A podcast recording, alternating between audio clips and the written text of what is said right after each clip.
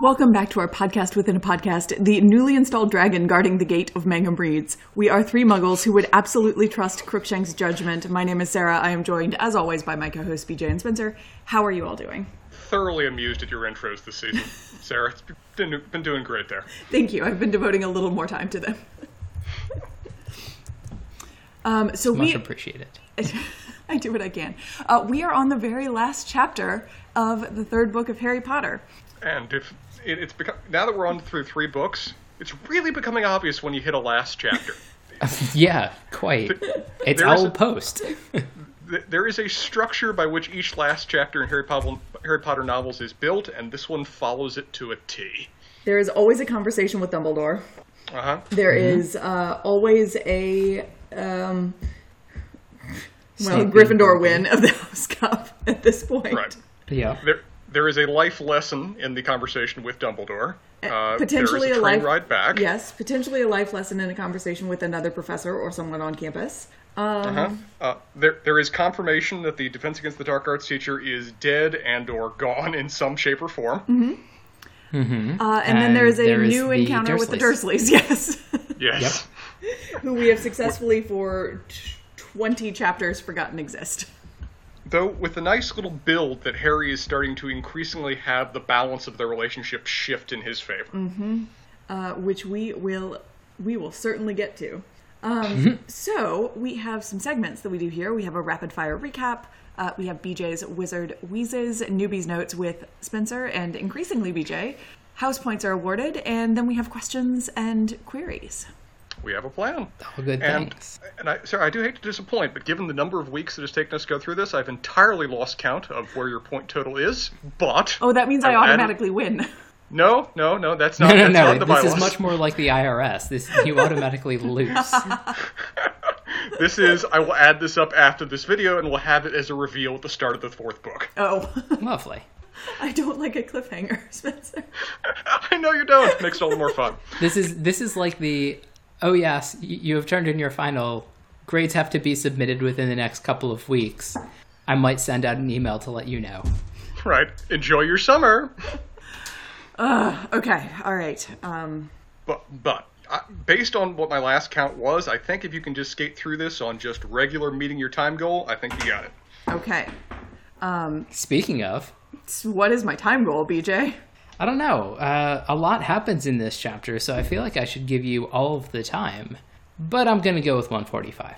No. At the last second, the surprise. Oh shoot. Okay, I was ready for two minutes. Oh, okay. Um, Cut out three sentences now. let me scroll. Furiously scroll. While Sarah does this, BJ, what can, what can you tell us about our sponsors? Um, we are sponsored by uh, Brewmakers Emporium. Uh, they have Oh, all yes. of the latest brooms with the, the best straw available um, from discardings from various uh, uh, barns and stables that have been tied up with uh, some twine. And so you can get your, your quality brooms that were definitely not put together by children in China uh, mailed to you directly. And BJ, I do believe we're they're offering a new program now where a cat can actually drop off the order form for you, as provided by a godfather or other means. So, while in home during quarantine, count on your pets to get your brooms delivered to you. okay, I'm gonna pretend I've cut out enough. All right. I don't we've think I tap actually danced have, enough. but we'll see. All right. Well, uh, let me actually pull up the Google timer. I was so excited I forgot. BJ, this is the most Slytherin thing you've ever done. it really is delightful. Every Okay. so often. Okay. Uh, the timer is ready. The accelerated goal is set. Sarah, are you ready? Sure. Okay.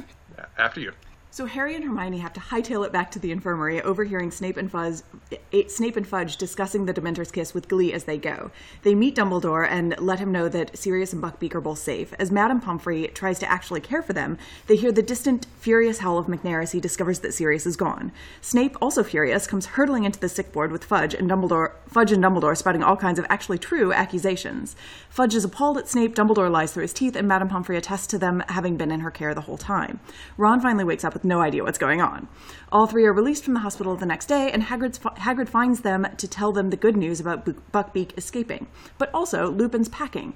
Snape lets slip to the Slytherins that Lupin is secretly a werewolf. Harry sets off to see him, but Lupin just wants to know about Harry's Patronus. He's also rescued Harry's invisibility cloak, and as an ex-teacher, has no moral compunction about giving Harry the Marauders map back.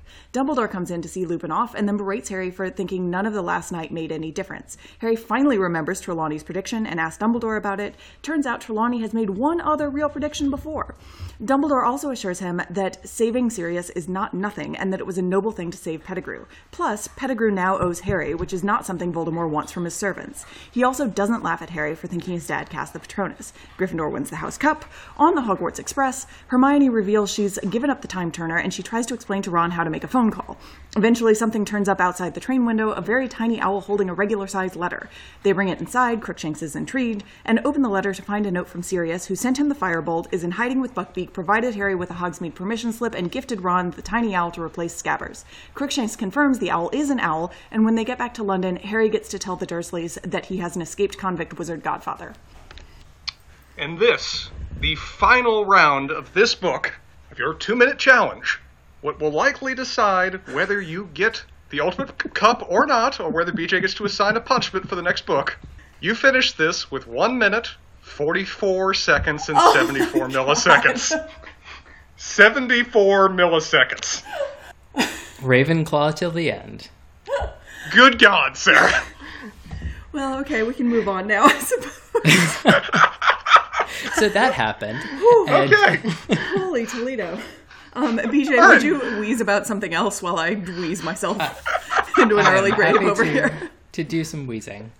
Um, unfortunately, as as we have come to expect, the later chapters do not have anything entertaining in terms of words, pr- pretty much. Um, and while this was somewhat expected, um, I did like a couple of things that happened. Um, my favorite was Tr- when Trelawney actually had a divination, and Dumbledore looked mildly impressed. And it was just like, well, that clearly isn't supposed to happen. We have divination here, and it's not actually supposed to net us anything. Well, oh, it did. I guess I should probably bump up her salary since she has been successful twice. Thoroughly amused.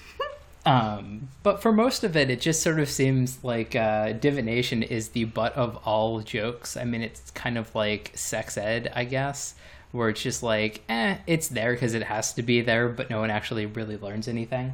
Um, but yeah, I don't understand Dumbledore just bald faced lying to everybody. Um, given sort of his previous character, it seems like he should have been able to do this without lying through his teeth um, and just giving like very misleading statements. Um, so I will say that that seemed not very in character, and I'm kind of disappointed. Um, the other thing that I was going that I need to wheeze about, actually there are two. Um, one is um, I'm going to post something into our chat, which you guys should definitely take a look at. Um, did you know that not infrequently sleeping baby owls uh, will Oh. basically sprawl with their legs out, lying face down? This is Uh, everything I've ever wanted. yeah, my world has changed as a result of this. Um, so I feel like you and every one of our listeners needs to do this Google search and find out that no, it's not sort of every single one, but it does sort of happen, especially when they're like not quite right sized and fluffy, um, and they sort of need to grow into all of their things. Also, that owl legs are kind of disturbing, just like in a general sense that they exist and they're as long as they are. Yes. Um, also, that they are as fluffy, frequently as fluffy as they are. Um, Yes. And I would this what this reminds me of, um, and I have been trying to clean up my language on the podcast recently, um, so please excuse me. But there is a um, sort of text um, uh, a, a picture of I think a Twitter post maybe or, or whatever going around social media um, that has an owl sitting with its legs crossed. Um, That says, uh, you know, who knew that owls can sit crisscross applesauce? And uh, the reply to it is just, it's always something new with these motherfuckers, which makes me so happy. um, so I would like to say, in response to this Google search, it's always something new with these motherfuckers. Man, it's I mean, looking at this just vast array of Google images of owls. It's like it's like owls discovered planking a few years too late. These guys are just utterly flopped. yep. Um, so the other thing that I wanted to uh, rant about a little bit, eh, or wheeze about a little bit, um, is so there's a company in Israel um, that is like the was or was one of the early slash major cell phone carriers, and they made a um, I think their the uh, name was Pelephone, and it also kind of means like wonder phone, and so that was what fellytone uh, reminded me of, which was thoroughly amusing. But now it's like kind of like uh, Kleenexar in English. It's now like in the lexicon. that is the thing that it says it is. Yes, Um, may I add something to your wheezes Please. that I discovered today on my reread of the chapter? Um, I don't know if it's in your. Are you both reading on the Kindle versions at this point? Yes. Yes. So they might have fixed it in the Kindle version, but there is a typo in my hardback version on page 428 in which um, Dumbledore is talking to Harry about his um, Patronus and um, about it's the kind of section where he's saying, you know, you think the dead we loved ever truly leave us, which is like an iconic line in the series, blah blah blah, and then um, the next paragraph is it took a took a moment for Harry to realize what Dumbledore had said.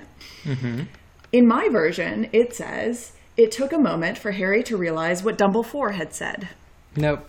We have door, not four, but that is amazing. I Also, told I told Terry this afternoon when I was doing my notes. I said I found a typo in the book, and he came to look at it under the assumption, as many typos are, that there could be some room for interpretation as to whether it was correct or not. Mm-mm, nope, this is wrong. um, and I will highly recommend if you've never seen it. Uh, there's a piano player comedian named Victor Borge that does um, inflationary reading. Yes, mm-hmm. I think Um, you've and that's mentioned what this that before. reminded me of. Mm-hmm. Yes. Very funny. Um, so, Spencer, newbie notes. Ah. you're newbie. Uh, uh, you know, this was nowhere near as long as the last chapter, but good lord, do I have notes. Probably helped by the fact that this chapter exists that, oh, wait, there were a few plot lines I didn't resolve. Let me resolve them in a trailing letter. We'll get there in a minute. uh, point number one I find it very revealing what Fudge and about their characters, about what Fudge and Snape are most excited about doing that evening when we start this chapter off. Fudge wants to inform the press about catching Sirius Black, reveals, you know, he's the consummate politician. He's been dealing with negative press the entire time. It's the main thing he cares about. This finally lets him put this crisis to bed and move on with doing nothing and making it look good. Uh, Snape, on the other hand, is most looking forward to having someone's soul eaten in front of him, probably while he takes pictures. I would say one particular person's soul eaten in front of him. Yes. Yes, that makes it all the better, and I'm not sure what noun we want to assign to him for that. Probably not a good one. I've put my ban on bad language back, so I can't say anything about this. Aw. He seems like a vulture. Hmm. His physical description uh, more than ma- more than matches a vulture. And he did So- have a uh, grandmotherly vulture hat on earlier in this book. This is true. So if we go with all of the professors are actually dinosaurs, he's clearly some sort of like late raptor Absolutely. Yes. that can't quite fly yet, but definitely has a lot of uh, feathers and tries flopping around every so often. And Mm-hmm. probably one that can still spit venom at you. Yeah, Oh, that one. Yep. but definitely has a waddle. Oh, absolutely. Again, again, someone among our listeners, please get on this. We want to see this version of the story told all dinosaur cast. Uh, Hermione's response to what will happen if we don't get inside in time, I think really summarizes the author's opinions about time travel. Of where Hermione just says, I don't want to think about it, and no, nothing else is further said in the conversation. Yeah, J.K. Rowling didn't want to think about it either. Nope. I have said something. I'm sticking with it. Don't ask me to, to, really consider it anymore. Uh, I really want to see.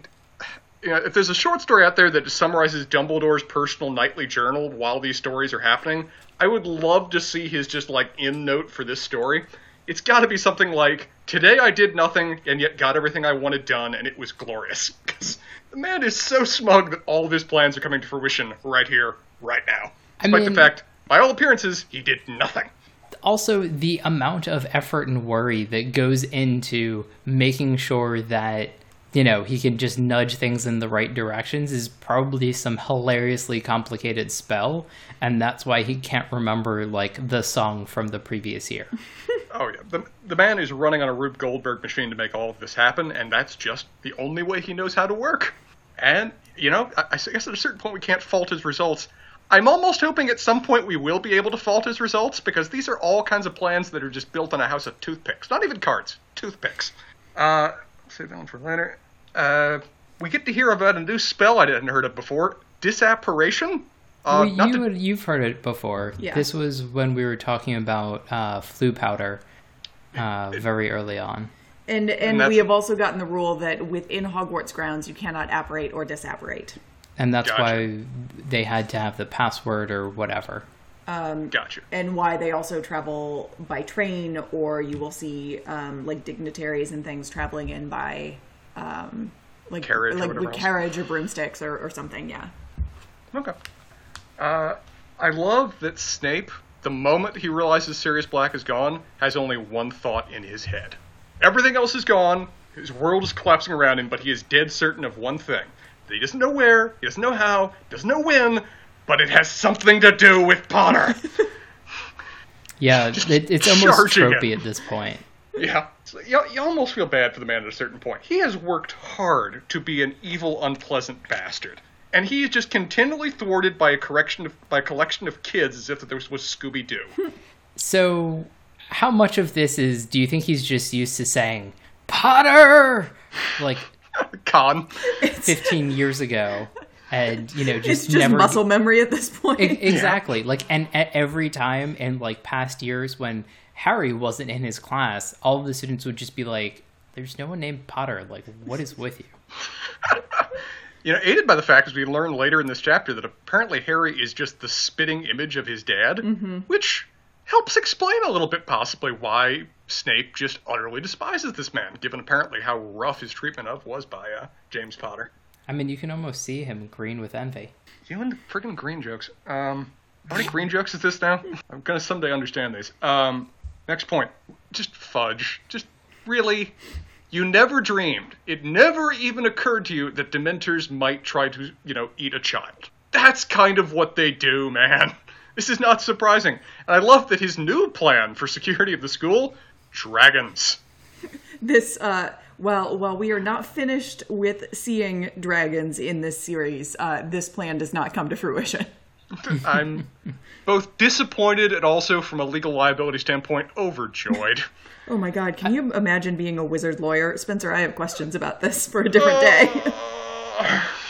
I mean I think they call them lizards I mean, hell, just from a legal standpoint of unpacking what exactly this, you know, kind of pact that forms with someone who you saved the life of, good God, the legal implications of that'll be fun. But we'll get to that one in a second, too. Uh, qu- uh, of course, this being Harry Potter, uh, there's no way our characters can have a complete win, uh, so Snape still has to find a way of getting some measure of satisfaction, which in this case is somehow fulfilling the prophecy that we will never end this book with the same Defense Against the Dark Arts teacher that we had at the beginning, which is sad. You know, as many as much as he had faults, and we got to learn quite a few of them as this tale went on. Lupin was awesome and was clearly the best Defense Against the Dark Arts teacher they've ever had, and was clearly really important to Harry's development in this book. And it's sad that we've lost him, but I guess I, I should be happy that we've had a certain degree of improvement. That over the course of these three books, we've gone from Defense Against the Dark Arts teacher is dead, Defense Against the Dark Arts teacher has permanently lost his memory, and now he just resigns. Well, so we've gone from defense against the dark arts teacher is practicing the dark arts to defense against the dark arts teacher basically can't do magic to defense against the dark arts teacher is a werewolf but like is competent. Competent. Yes. Which mean I what BJ, what does this even portend for the next book? Um that it's uh, self-study, self-directed study and it's upper level. Probably. Yeah. Let's complete that college experience in that way. Uh, do we know what Trelawney's other prediction was? I was trying to remember that. We do not. Interesting. I'll just pick, place a pin in that because that was that was Yeah. interesting to see that Dumbledore kind of sort of has the same opinion about Trelawney that everybody else does, but he's conscious enough of the fact that there is a kernel of actual ability here. There is an element of magic about the weirdness that and you know sh- and performance that is her character. And this does um, give us some insight, and, and, and we learn this later. I don't think it's really a spoiler, though, but it does give us some insight into why Dumbledore actually hired her. On the off chance that there would be a second actual prophecy at some point down the line. I mean, he knows she did one.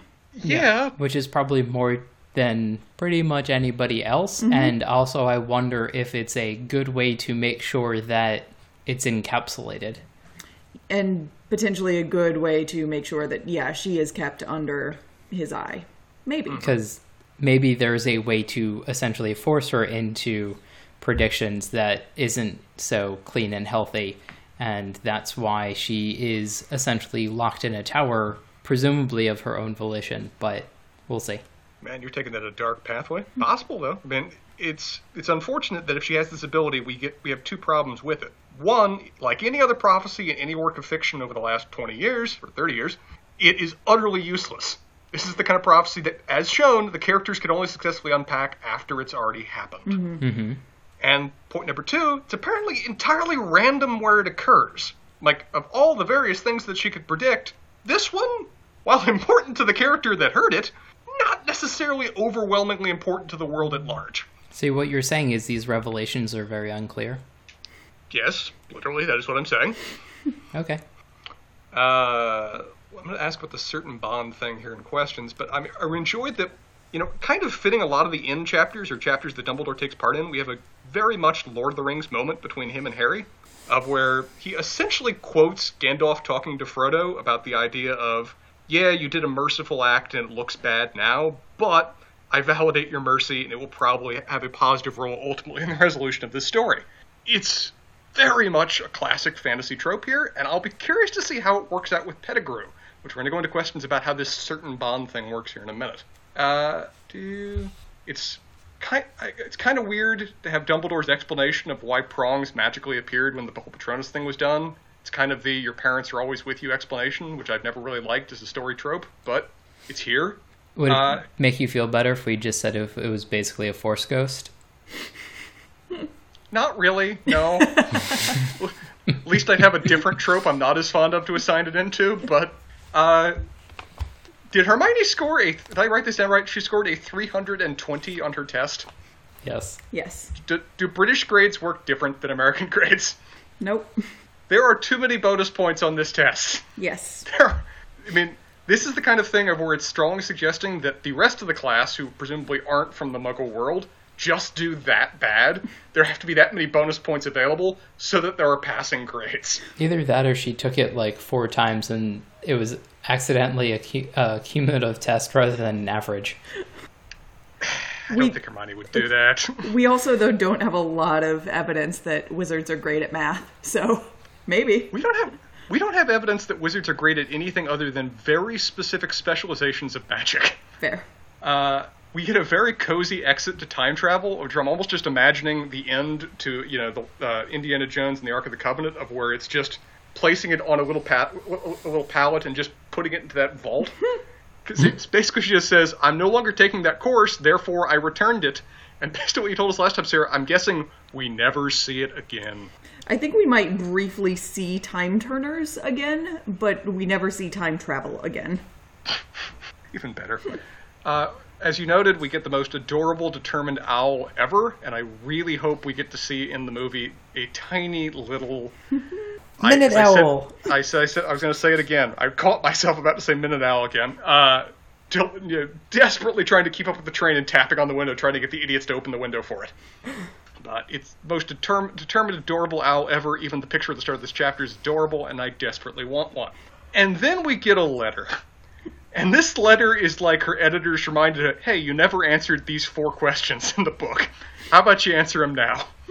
As we, in just rapid fire, get the resolution for where the firebolt came from, get the resolution for how Sirius Black could have bought the firebolt, get the resolution to confirm who was the wolf at the start of the story, get Ron a new pet again, and oh yeah, let's also wrap up Hogsmeade just cuz. I know, but my It is favorite part fast. of all of that is Crookshanks taking the delivery, the I order love form that so much. Mm-hmm. to the post office. You know, you know the bottle brush tail was held high. Oh yeah, proud and just sitting on the counter, just brushing everything aside until it's paid attention to. and, and just and it's like a sopping wet order because it's been carried in the mouth and just like essentially coughed Oh, up yeah. on the counter and it's just like you need to deal with this mm. now Right, it's like it's like when it drops stuff on the counter and to stop it from blowing away, Crookshanks just has a mouse handy to place on top of it to keep it from flying off. or just sits on like a corner of it and like turns his back and is like i know you have to deal with this and now my butt's been on it have fun with that It does complete my prior theory that basically every major plot point in the story was driven directly by Crookshanks. This just kind of wraps that up. True. I I also just love how utterly beholden to only himself Dumbledore is that a note from a convicted felon who's on the lam is going to be indisputably enough to get Harry permission to go to Hogsmeade. No questions are going to be asked about where it come from, where how, how he got it. Anything else, just it's a note, it says this, good for me. well is is it dumbledore that's gonna get it i thought it was a a house by house thing It probably will be McGonagall. And i Oh, think sh- She'll have mcgonagall questions. Well, I think McGonagall essentially just wants an excuse to be like, okay, this is technically by the book. yes. And uh, so, spoiler: Harry gets to go to Hogsmeade. Yeah, I think I, I think it, it, McGonagall is mostly like, I can't pull a Dumbledore, but I am pulling for like rooting for my house and everybody in it. yes. 'Cause you- This letter, if this ever got into Snape's hands, is enough to get Harry convicted of aiding and abetting. this letter is not. You don't want this letter to stay in your possession for long, man. But apparently, he's going to submit it in official channels so he can go have root beer. Sure, works. Fine. Butterbeer. Whatever. uh, that, that actually wraps up my newbies notes. Uh, Sarah, in this in chapter of in chapters, who won, who lost? Well, I think I'm that. gonna make a prediction. Go ahead, BJ. I'm gonna make a prediction that Snape loses this chapter. In fact, that was exactly where I was going to begin with this round of winners and losers, BJ. Yes, um, Snape is spitting mad, I would say, and he has lost his Order of Merlin. Uh, Sirius is not Dementor kissed. Uh, not only that, but he is gone and missing. Um, Dumbledore has infuriated him. Harry has infuriated him. He seems to be mad at everyone. To the point of when Harry's actually now seriously concerned that Snape might try, might try to kill him. We've reached that point in their relationship. That's And how as- bad things have gotten. And assumes that Dumbledore basically interceded on his behalf so he did not fail potions. Yeah. Yes, Uh, unsurprising. unsurprising. But winners. winners, we have far more options because we are in a final chapter. I'm going to put my two cents in for Dumbledore. Okay. Uh, can you give me your reasoning? Uh, he has forced the tr- the triumvirate trio to do all sorts of insane things with a semi reasonable amount of help, and has utterly confused basically every other single adult that we have met. And I'm pretty sure that is his only goal as headmaster. We're, we're basing this on level of improvement chapter to chapter to chapter. That is background fact when it comes to Dumbledore. he exists in a state of doing that. Yes, but the, at, at the beginning of, I guess the beginning of the chapter, he hadn't quite succeeded in all of them, but he pretty much does by opening a door once. He gets to look smug a lot in this chapter. Oh yeah, and makes no effort to hide it either. But it's just one of those things that with again this very you know single plot line kind of time travel. He knew from the moment that he, he knew from the moment he closed the door he'd already succeeded.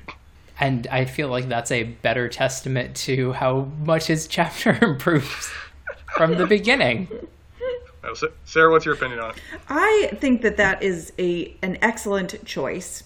It is hard at the end of these books to get away from Harry being the winner. Um, however, I would just like to point out um, two other options. One Ron of has whom a new pet. is Ron, who has, for approximately the first time ever, other than getting his new wand, gotten a nice thing. Yeah, which dark wizard is this? Um, well, listen, this owl is Crookshanks approved. This is It's gotten a This is cat's true. gown and been. Oh, you know, ow, ow. Jesus, well done. Um, I would also like to point out how happy Hagrid is. Oh, yeah. I realize it comes at the middle of this chapter, but still. Mm-hmm.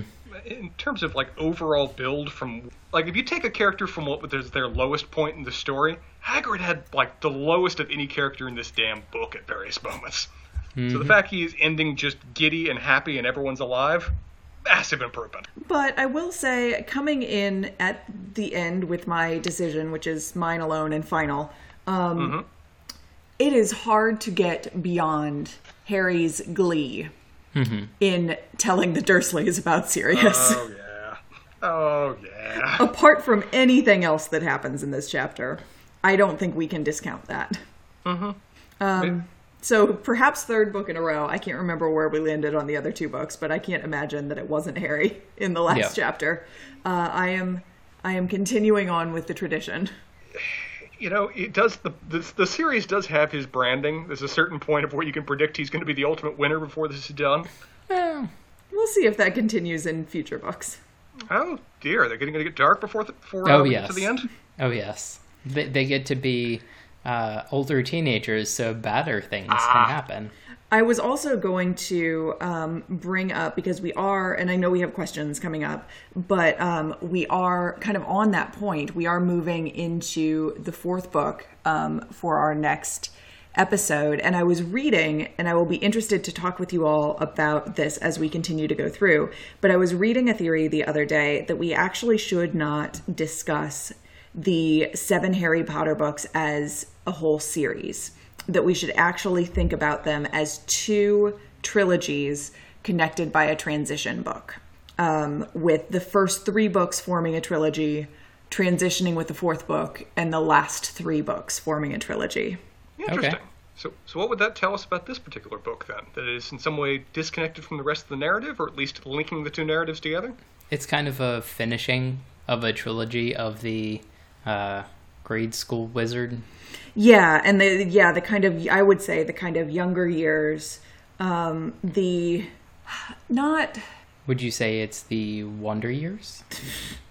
I wouldn't, but you can, BJ. Um, the kind of lower, I realize that we kind of met Voldemort in one of the books and met a memory of Voldemort in the second and dealt with Peter Pettigrew and all kinds of other things in this book, but the kind of lower stakes, um, that these three first books would be a little bit of the lower stakes book books, um, not least because, as we have talked about uh, ad nauseum, Dumbledore has a pretty good handle on what's going on. Are you suggesting that we're going to reach a point where Dumbledore is not in complete control of every situation that he's a part of? I don't know, Spencer, but that is a key feature of these first three books. Indeed, it is. To the point that it is almost reaching the point of mockery. So it's going to be fun to see a transition from that.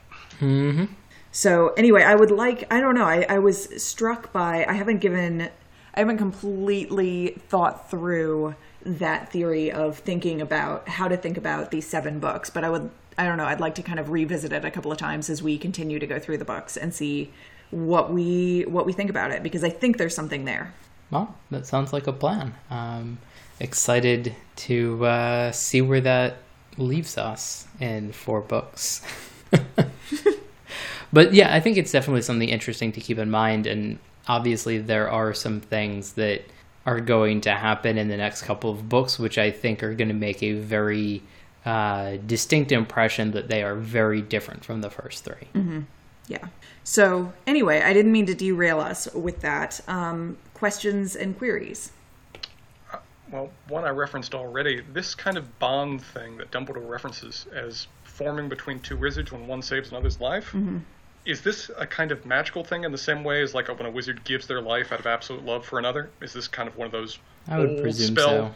things? Yeah, I think it's it's related to that, um, and it gets drawn into some discussions that we have later that are about that kind of like um, more more natural, more fluid magic that seems to kind of underlie everything, but have been has been kind of gotten away from in the more formal magic that like is being taught at Hogwarts, for example.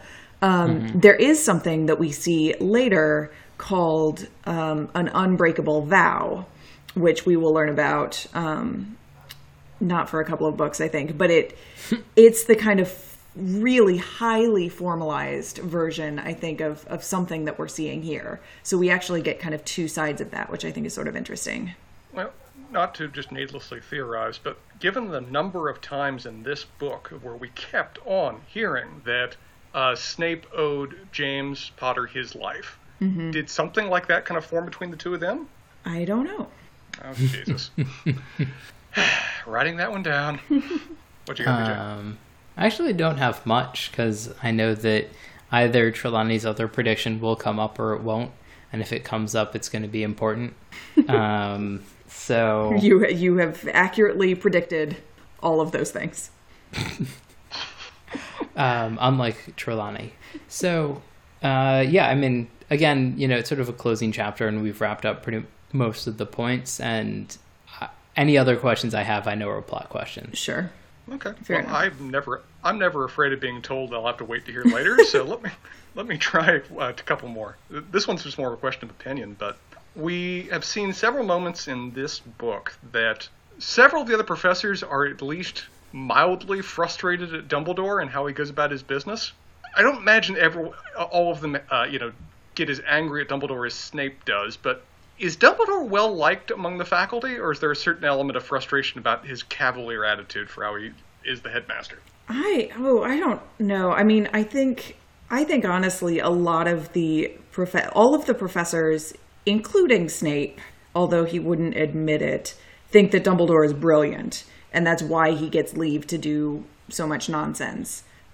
But I would imagine that, like in their day to day operations with him, that they just roll their eyes at him like a lot. Because it's like, you know, Snape, you know, does a lot of extracurricular activities to be a bastard, but most of these guys come across as being much more consummate professionals than Dumbledore even ever pretends to be. Mm-hmm. So it's, it's a weird kind of personality mix when it comes to the headmaster and then all of the actual teachers. Yeah, I mean, we see honestly, we see very few other professors. It, we have seen very few other professors actually interact with Dumbledore. I mean, we've seen McGonagall a couple of times, Snape obviously, and then Hagrid just fawns over Dumbledore. Um, so he's not really a fair barometer. But who else have we actually seen interact one on one with Dumbledore? Uh, Pomfrey a few times. Yes, yes. And Madame Pomfrey does, while she seems to respect Dumbledore's magic, and does not have any time for him interfering with her work. But yeah, it's, I think. I mean, was, there, there's been even several teacher meetings in the past that Dumbledore just didn't even take part in. So that Yeah. may be all we really have so far. But be curious to see more as we go as we go forward. Well, Lupin too, who's just so utterly intimidated by him, it's hard to get an honest opinion. Mm-hmm. Yeah. Yeah, well, Lupin it was so just so grateful to be there in the first place, um, and knows that that was entirely Dumbledore's doing. That I don't know how you have like an equitable relationship at that point. No, that's a problem. But yeah, you know, as BJ noted, a lot of these are just explain the thing, tell me the thing. What is this going to be a thing? I'll leave out the thing questions for now. Okay. um, do you have any other questions, or are we ready to wrap up the Prisoner of I think we are. Azkaban? I think we are done with book three. Uh, Sarah, I'm curious to ask on this your 420th reread. how, how, how many are we up to now? Oh, So actually, yeah. before we get too much further, I do have a question that might Oh. not be plot intensive. Okay. Do we are we rid of the worst character of the Harry Potter series, or does he come back? Wow. Uh, sadly, I'm gonna need to, I'm gonna have to ask you to fill in the blank there. Percy. Percy. Oh no. Um I and this is like weirdly plot relevant, BJ, although there is no way that you could have known that. Um Percy features prominently in the next book. Oh, Interesting. Joy. And he is not better. Interesting. So yeah, so Spencer was saying, so on your 420th reread, though, it's curious that you picked up that number, Spencer.